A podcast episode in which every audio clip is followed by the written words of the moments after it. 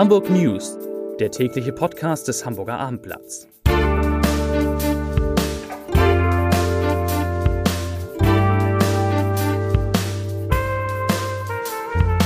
Herzlich willkommen. Mein Name ist Lars Heider und ich freue mich mit Ihnen, mit euch auf eine neue Podcast-Woche beim Hamburger Abendblatt. Und heute sprechen wir über eine neue, wirklich äh, interessante Idee im Kampf gegen die Wohnungskrise in Hamburg. Da spielt eine Drogeriekette eine große Rolle. Wirklich, Drogeriekette baut Wohnung.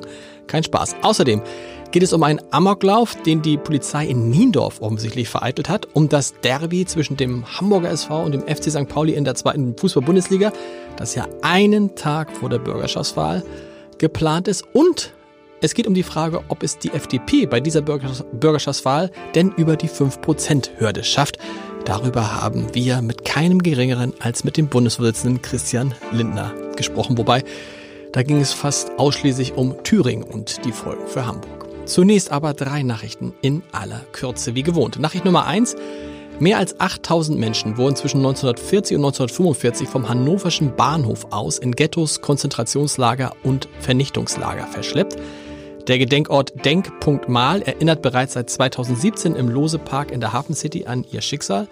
Nun soll in einem neuen Dokumentationszentrum eine Dauerausstellung über die rassistisch motivierte Verfolgung und den Abtransport politischer Gefangener, äh, politischer Gegner des NS-Regimes entstehen und dafür war heute der Spatenstich. Nachricht Nummer zwei, eine gute Nachricht, der Ausbau der U-Bahn-Linie U4 geht voran. Die Hamburger Hochbahn hat jetzt von der Behörde für Wirtschaft, Verkehr und Innovation die Genehmigung zum Bau der Verlängerung der U4 auf die Horner Geest erhalten und die ersten Bauarbeiten dazu, Vorbereitungsmaßnahmen, beginnen schon im März.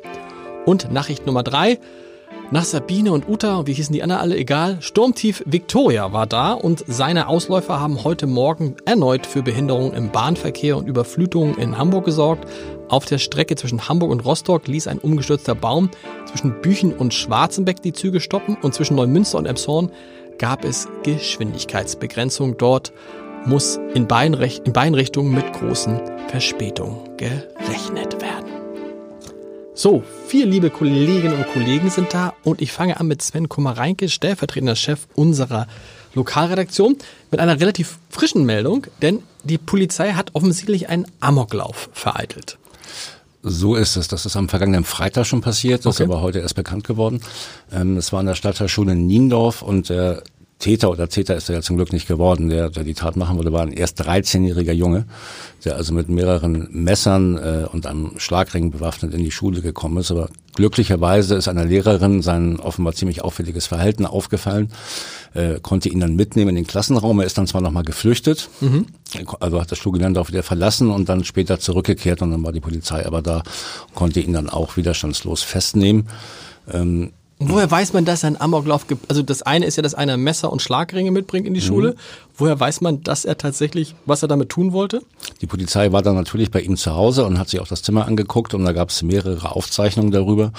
Äh, also hat er wohl Bilder gemalt und auch was aufgeschrieben, was er da alles vorhat. Äh, angeblich gegen Schwätzer und Schwarze und Fünftklässler, also ziemlich, ziemlich wirre oh. auch. Ein offensichtlich psychisch kranker 13-Jährige ist auch in die Jugendpsychiatrie jetzt gekommen. Strafmündig ist er ja ohnehin noch nicht. Und er wollte das, also der wollte quasi andere Schüler mit Messern verletzen. So, so hat er es aufgeschrieben, wie ja entschlossen er wirklich war zu der Tat, das kann man jetzt nicht sagen. Aber er hat ja sozusagen dann tatsächlich nichts gemacht, hat auch nicht versucht, die Lehrer, die ihn dann ja aufgegriffen haben, zu attackieren. Ist also zu keinen Gewalttaten gekommen, aber er hat es angekündigt, hatte halt die Waffen dabei und äh, wie gesagt, ob er es denn gemacht hätte, weiß man natürlich ja. nicht, aber das war schon nicht ohne. Hm. Ähm, und die Polizei sagt tatsächlich, wir waren relativ so dicht, waren wir vielleicht in Hamburg noch nie an so einer Straftat. Stimmt das? Wir hatten ja glücklicherweise solche Lagen an Schulen in Hamburg bisher noch nicht. Es okay. gab ja immer mal wieder Drohungen, aber das waren ja zum Glück wirklich nur Drohungen, ohne dass, dass eine wirklich beabsichtigte Tat dahinter stand. Insofern hatten wir bisher Glück gehabt. Auch diesmal haben wir Glück gehabt, mhm. äh, weil es eben rechtzeitig vereitelt werden konnte. Aber das hat schon eine andere Qualität als das, was wir bisher in Hamburg hatten. Wie wird mit den mhm. Schülern umgegangen? Werden, sind die darüber, werden die jetzt darüber informiert äh, an der Schule? Es gab äh, eine Information schon am Freitag von der Schule, die aber ehrlich gesagt ein bisschen merkwürdig war. Also es gab mhm. einen Brief an alle Eltern, äh, da wurde geschrieben, dass es einen Polizeieinsatz wegen eines Vermisstenfalls gab. Da, ja, ja, also sehr defensiv äh, die Eltern äh, informiert. Nun möglicherweise äh, passiert im Laufe des Tages dann noch was weiter. Ähm, und es war tatsächlich Zufall, das heißt, es hat nicht vorher irgendwelche äh, Informationen gegeben oder andere Schüler, die gesagt haben, mit dem stimmt irgendwas nicht? Nach jetzigem Kenntnisstand nicht, das wissen wir noch nicht genau. Ja. Also das mag sein, aber das, das äh, wissen wir eben nicht, sondern tatsächlich ist eben eine Lehrerin, äh, da muss sich in irgendeiner Form auffällig verhalten okay. haben. Und das ist dann glücklicherweise, äh, offensichtlich eine gute Lehrerin, ist ihr das aufgefallen und hat den Jungen dann mitgenommen und dann kam es so, wie ich es eben geschildert habe. Lieber Sven, vielen Dank.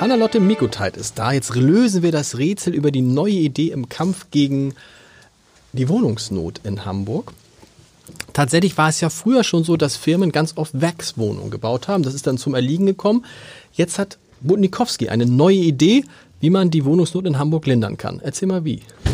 Naja, also ob das schon gleich die ganze Wohnungsnot lindert, Zum das Teil würde ich bezweifeln. Es geht um 45 Wohnungen.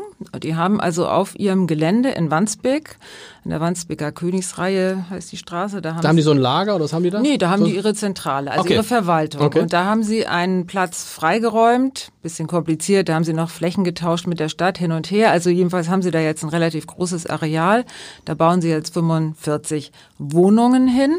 Das sind ähm, alles Sozialwohnungen. Das heißt, um eine solche Wohnung ähm, anbieten zu können, braucht man einen sogenannten Paragraph 5 Schein. Heißt der nicht immer noch so? Den Paragraph? Nein, der, ja, heißt, nicht mehr so, ne? nein, der heißt Wohnberechtigungsschein. Oh, aber ich okay. glaube, so im Wort, also im Das kennt jeder, weiß, Paragraph 5 Schein weiß jeder, aber den gibt's, weil neulich ein Leser sagte, es gibt gar keinen Paragraph 5 Schein mehr. Nein, also er wird nicht so genannt offiziell, okay. aber alle nennen ihn so. Okay. Okay, es sind 45 Wohnungen, ähm, zwei bis vier Zimmerwohnungen, Größe so 50 bis 90 Quadratmeter. Sieht ziemlich gut aus, das Gebäude. Also es ist ein großes Backsteingebäude, oben mit, so, mit Solarpaneln und mit so grünen, okay. also grüne äh, Dächer sind oder ein grünes Dach ist drauf. Jede Wohnung hat entweder einen Balkon oder eine Loggia oder eine kleine. Terrasse, also nicht übel. Also Quadratmeterpreis? Ähm, das ist, das wussten die ehrlich gesagt nicht, weil okay. das ändert sich wohl offensichtlich auch immer noch mal. Ähm, der ist aber ja entsprechend, der ist ja festgelegt, ja. aber versprochen, dass äh, die Zahl gibt's heute noch. Okay, okay. Und jetzt die Frage, das geht vor allen Dingen an ähm, an Mitarbeiter von Budnikowski? Naja, also es sind erstmal Sozialwohnungen. Ja. Und ähm, der Kurt Böge, der ist ja der geschäftsführende Gesellschafter dort, der hat nochmal betont, also er sieht das als, als ein Projekt, Werkswohnungen zu bauen, mhm. eben für auch hauptsächlich für die eigenen Mitarbeiter. Nun müssen natürlich diese Mitarbeiter tatsächlich auch so einen Wohnberechtigungsschein Absolut. bekommen können. Ich habe ihn dann auch gefragt, wie realistisch ist denn das? Was zahlen sie hier so schlecht, dass die, da, dass genau. die alle mit so einem Schein äh, aus dem Amt kommen? Und da sagte er, na ja, also wir haben natürlich auch viele Leute, die nur Teilzeit arbeiten oder Stimmt ähm, Minijobs haben oder sowas. Es könnte schon sein, oder er erwartet, dass er alle 45 Wohnungen ähm, tatsächlich auch an Butni-Mitarbeiter vermietet oder vermieten kann. Äh, falls nicht, ist das aber auch nicht weiter schlimm. Es können sich dann auch Externe darauf bewerben. Also das ist jetzt kein, also das kann auch, ist auch möglich. Aber Butni macht das tatsächlich in erster Linie für seine Mitarbeiter, ja. genau. Doch, die, die wollen ganz klar dieses alte Tradition der Werkswohnung wieder aufgreifen. Und da gibt es ja in Hamburg, ihr habt ja schon ein paar Mal darüber berichtet, gibt es ja viele, das UKE plant, dass auch viele Firmen sagen, wenn wir unseren Mitarbeitern eine Wohnung bieten können, haben wir größere Chancen auf dem Arbeitsmarkt Mitarbeiter zu finden, als wenn wir sagen, wir geben dir noch 300 Euro mehr auf, auf dein Gehalt. Genau, das spielt bei denen natürlich auch eine Rolle. Man, ich finde, es wird, es wird richtig ein Schuh draus, wenn man weiß, dass die noch einen weiteren Wohnungsbau planen. Also jetzt ist das sozusagen das Startprojekt mit 45 Wohnungen. Ah, okay. Und ähm, es gibt ein Areal, da steht so ein Lager, was sie wohl nicht mehr benutzen. Das soll abgerissen werden und da sollen weitere Wohnungen frei finanziert gebaut okay. werden. Und dann sind natürlich auch die Mitarbeiter, die vielleicht sogar da in der Zentrale arbeiten, berechtigt äh, und haben die Möglichkeit, da eine Wohnung zu bekommen. Also das ist dann ja viel einfacher. Aber es gab ein Agreement mit der Stadt, dass eben zunächst mal diese Sozialwohnungen okay. gebaut werden sollen. Butnikowski wird Vermieter. Das ist doch interessant. Und man kann bei Butnikowski eine Wohnung mieten. Vielen Dank, Hanna-Lotte. Matthias Eden ist da, der stellvertretende Chefredakteur. Und wir beide hatten heute Morgen eine interessante Begegnung, denn in der Redaktion war Christian Lindner zu Gast, der Bundesvorsitzende der FDP. Und wir haben beide so ein bisschen, ja, erschrocken wäre das falsche Wort, das ist ja Quatsch. Aber wir haben beide gesagt, Mensch, was machen denn Lindner in Hamburg nach dem, was in Thüringen passiert ist? Ganz schön mutig. Und er hat gesagt, nee, er macht die ganze Woche Wahlkampfauftritte in Hamburg, obwohl man ja gerade in Hamburg auf ihn und auf die FDP sauer ist, weil die in Thüringen äh, diesen Pakt mit der AfD eingegangen ist und weil das vielleicht dazu führen kann, dass die äh, FDP in Hamburg nicht über die 5%-Hürde kommt.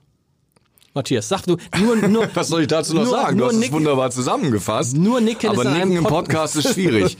ja, ähm, Was hat er gesagt? Was hat er denn gesagt? Er war, fandest du auch, er war schon sehr, also er, na klar, er war auch kämpferisch, aber er, man hat ihm schon angemerkt, dass das Ganze ihm extrem leid tut. Ja, das ist äh, Leidtun ist fast noch zu wenig, ne? Ja. weil da hat er seine Partei auch mit in die wohl größte Krise, zumindest seit dem Nein zu Jamaika manövriert.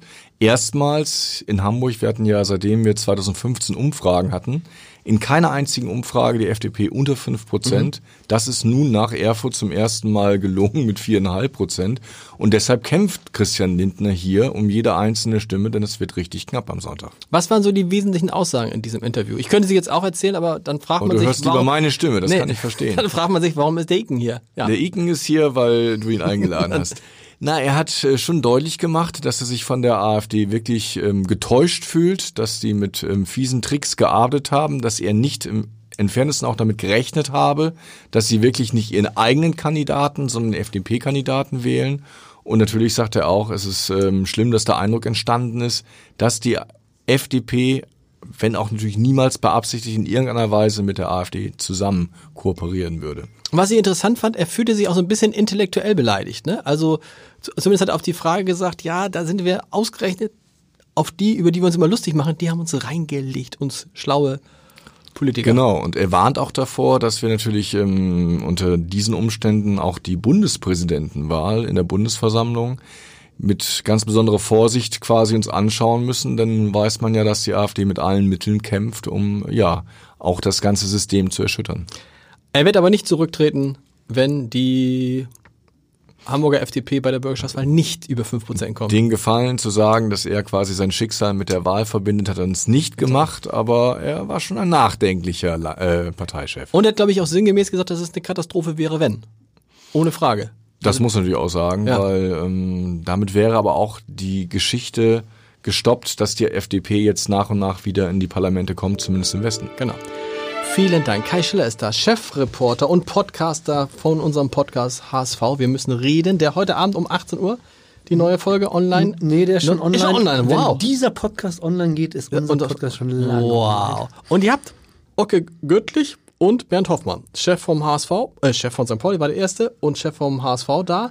Aber ihr habt nicht nur über das Derby am Sonnabend gesprochen, sondern worüber auch? Genau, also am Sonnabend bekanntermaßen ist das wichtigste Spiel in Hamburg und wir hatten die beiden wichtigsten Vereinsvertreter von, oder die, beiden wichtigsten Clubvertreter da und haben mit den beiden äh, nicht über das Derby gesprochen. Gar nicht. Gar nicht, Cool. sondern über die einzige Sache, die noch wichtiger ist am kommenden Wochenende, nämlich Die Wahl. Genau. Also wir haben ein reines, einen reinen Wahlpodcast gemacht über Parteien, über Politik, über die Wahlprogramme der Parteien.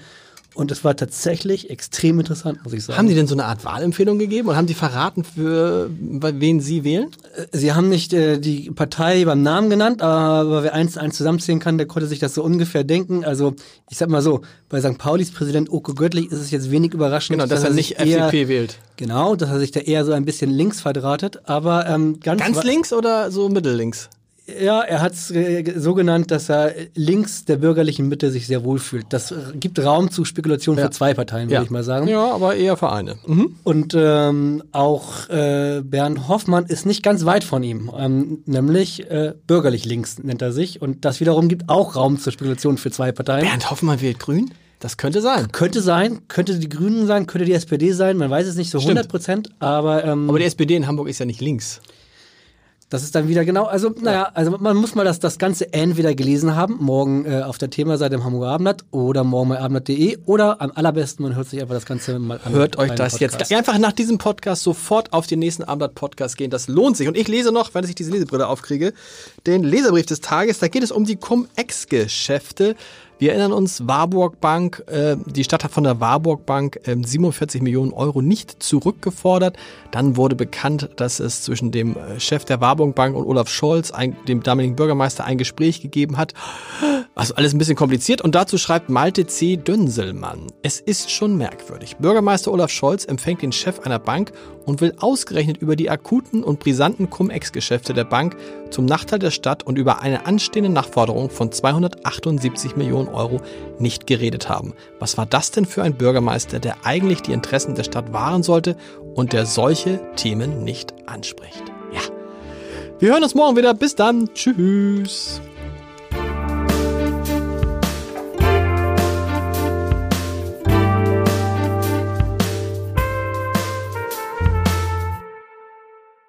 Weitere Podcasts vom Hamburger Abendblatt finden Sie auf abendblatt.de slash podcast.